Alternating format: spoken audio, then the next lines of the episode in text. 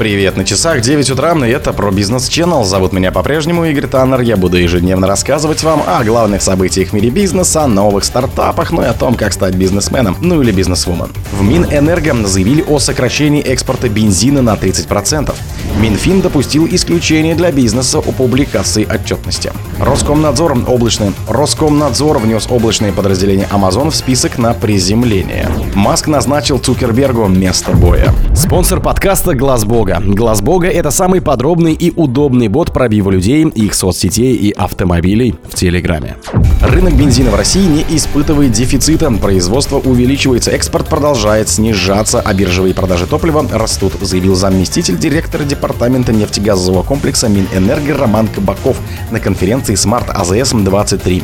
Последние несколько месяцев в Санкт-Петербургской международной товарно-сырьевой бирже наблюдается не только рост продаж бензина, но и рост его стоимости на фоне планов правительства снизить компенсации нефтяным компаниям за сдерживание цен на внутреннем рынке.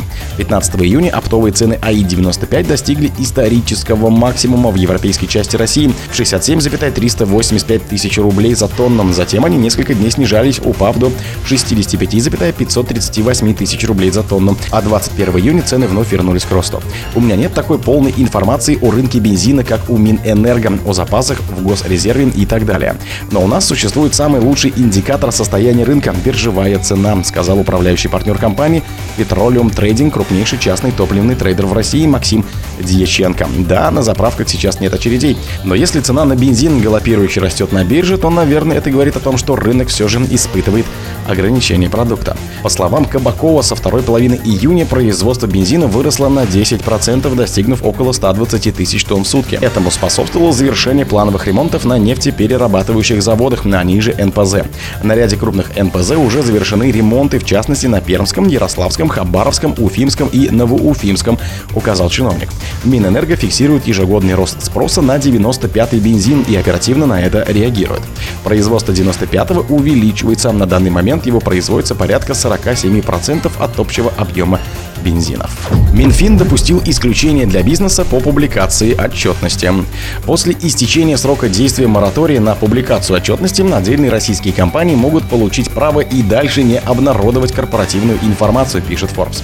Позиция Минфина о том, что в дальнейшем финансовую отчетность необходимо раскрывать, не изменилась, заявил издание председатель министерства. Однако могут возникнуть исключения из общих правил, добавил он.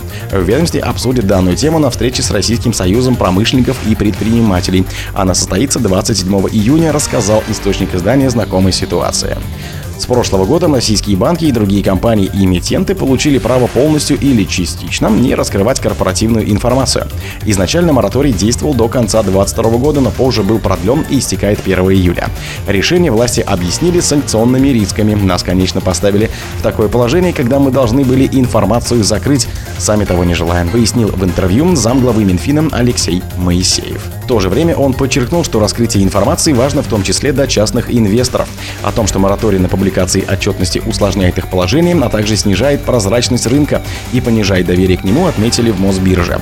Еще прошлой осенью в Минфине говорили, что какая-то отчетность должна появиться весной. Конечно, люди должны понимать, как компании закончили год и вообще, что происходит, говорит Моисеев. Роскомнадзор внес облачное подразделение Amazon в список на приземление. Роскомнадзор включил 12 иностранных компаний в список на приземления. В их число вошел поставщик облачных услуг Amazon Web Service. Компания прекратила принимать новых клиентов из России и Белоруссии после начала военной операции на Украине. Закон о приземлении предполагает, что иностранные IT-компании с суточной аудиторией больше, чем в 500 тысяч российских пользователей должны открыть в России представительство, разместить на сайте электронную форму обратной связи с местными клиентами и зарегистрировать личный кабинет на сайте Роскомнадзора для взаимодействия с властями. Список также пополнили компании, которые представляют облачные и хостинговые услуги, такие как Hazard Online, Network Solution и другие.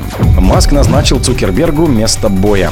Руководитель компании Meta, признана экстремистской и запрещена в России Марк Цукерберг, в своем Инстаграм принадлежит Мета, принял предложение владельца Твиттера Илона Маска выяснить отношения в бою, заявив «присылай место». Маск в ответ написал в Твиттер «Вегасский октагон. В этом месте проходят поединки UFC».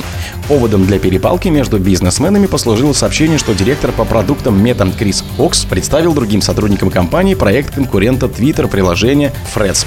Фокс сообщил, что разработка началась в январе. Сроки ее завершения топ-менеджер не назвал. Маск, комментируя эту информацию, заявил, что запуск такой платформы поставит человечество исключительно под каблук Цукерберга.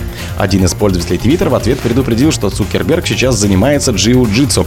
Маск ответил, я готов к бою в клетке. 51-летний бизнесмен рассказал, что в ЮАР, где он вырос, ему нередко приходилось участвовать в драках, потому что это опасное место. 39-летний Цукерберг занимается ММА и в мае занял первое место в турнире по джиу-джитсу в Кремниевой долине. Илон Маск купил и возглавил Твиттер осенью прошлого года. После этого он начал серьезные изменения в компании. Провел сокращение персонала, пересмотрел политику блокировки аккаунтов и запустил платную верификацию страниц. О других событиях, но в это же время не пропустите. У микрофона был Игорь Таннер.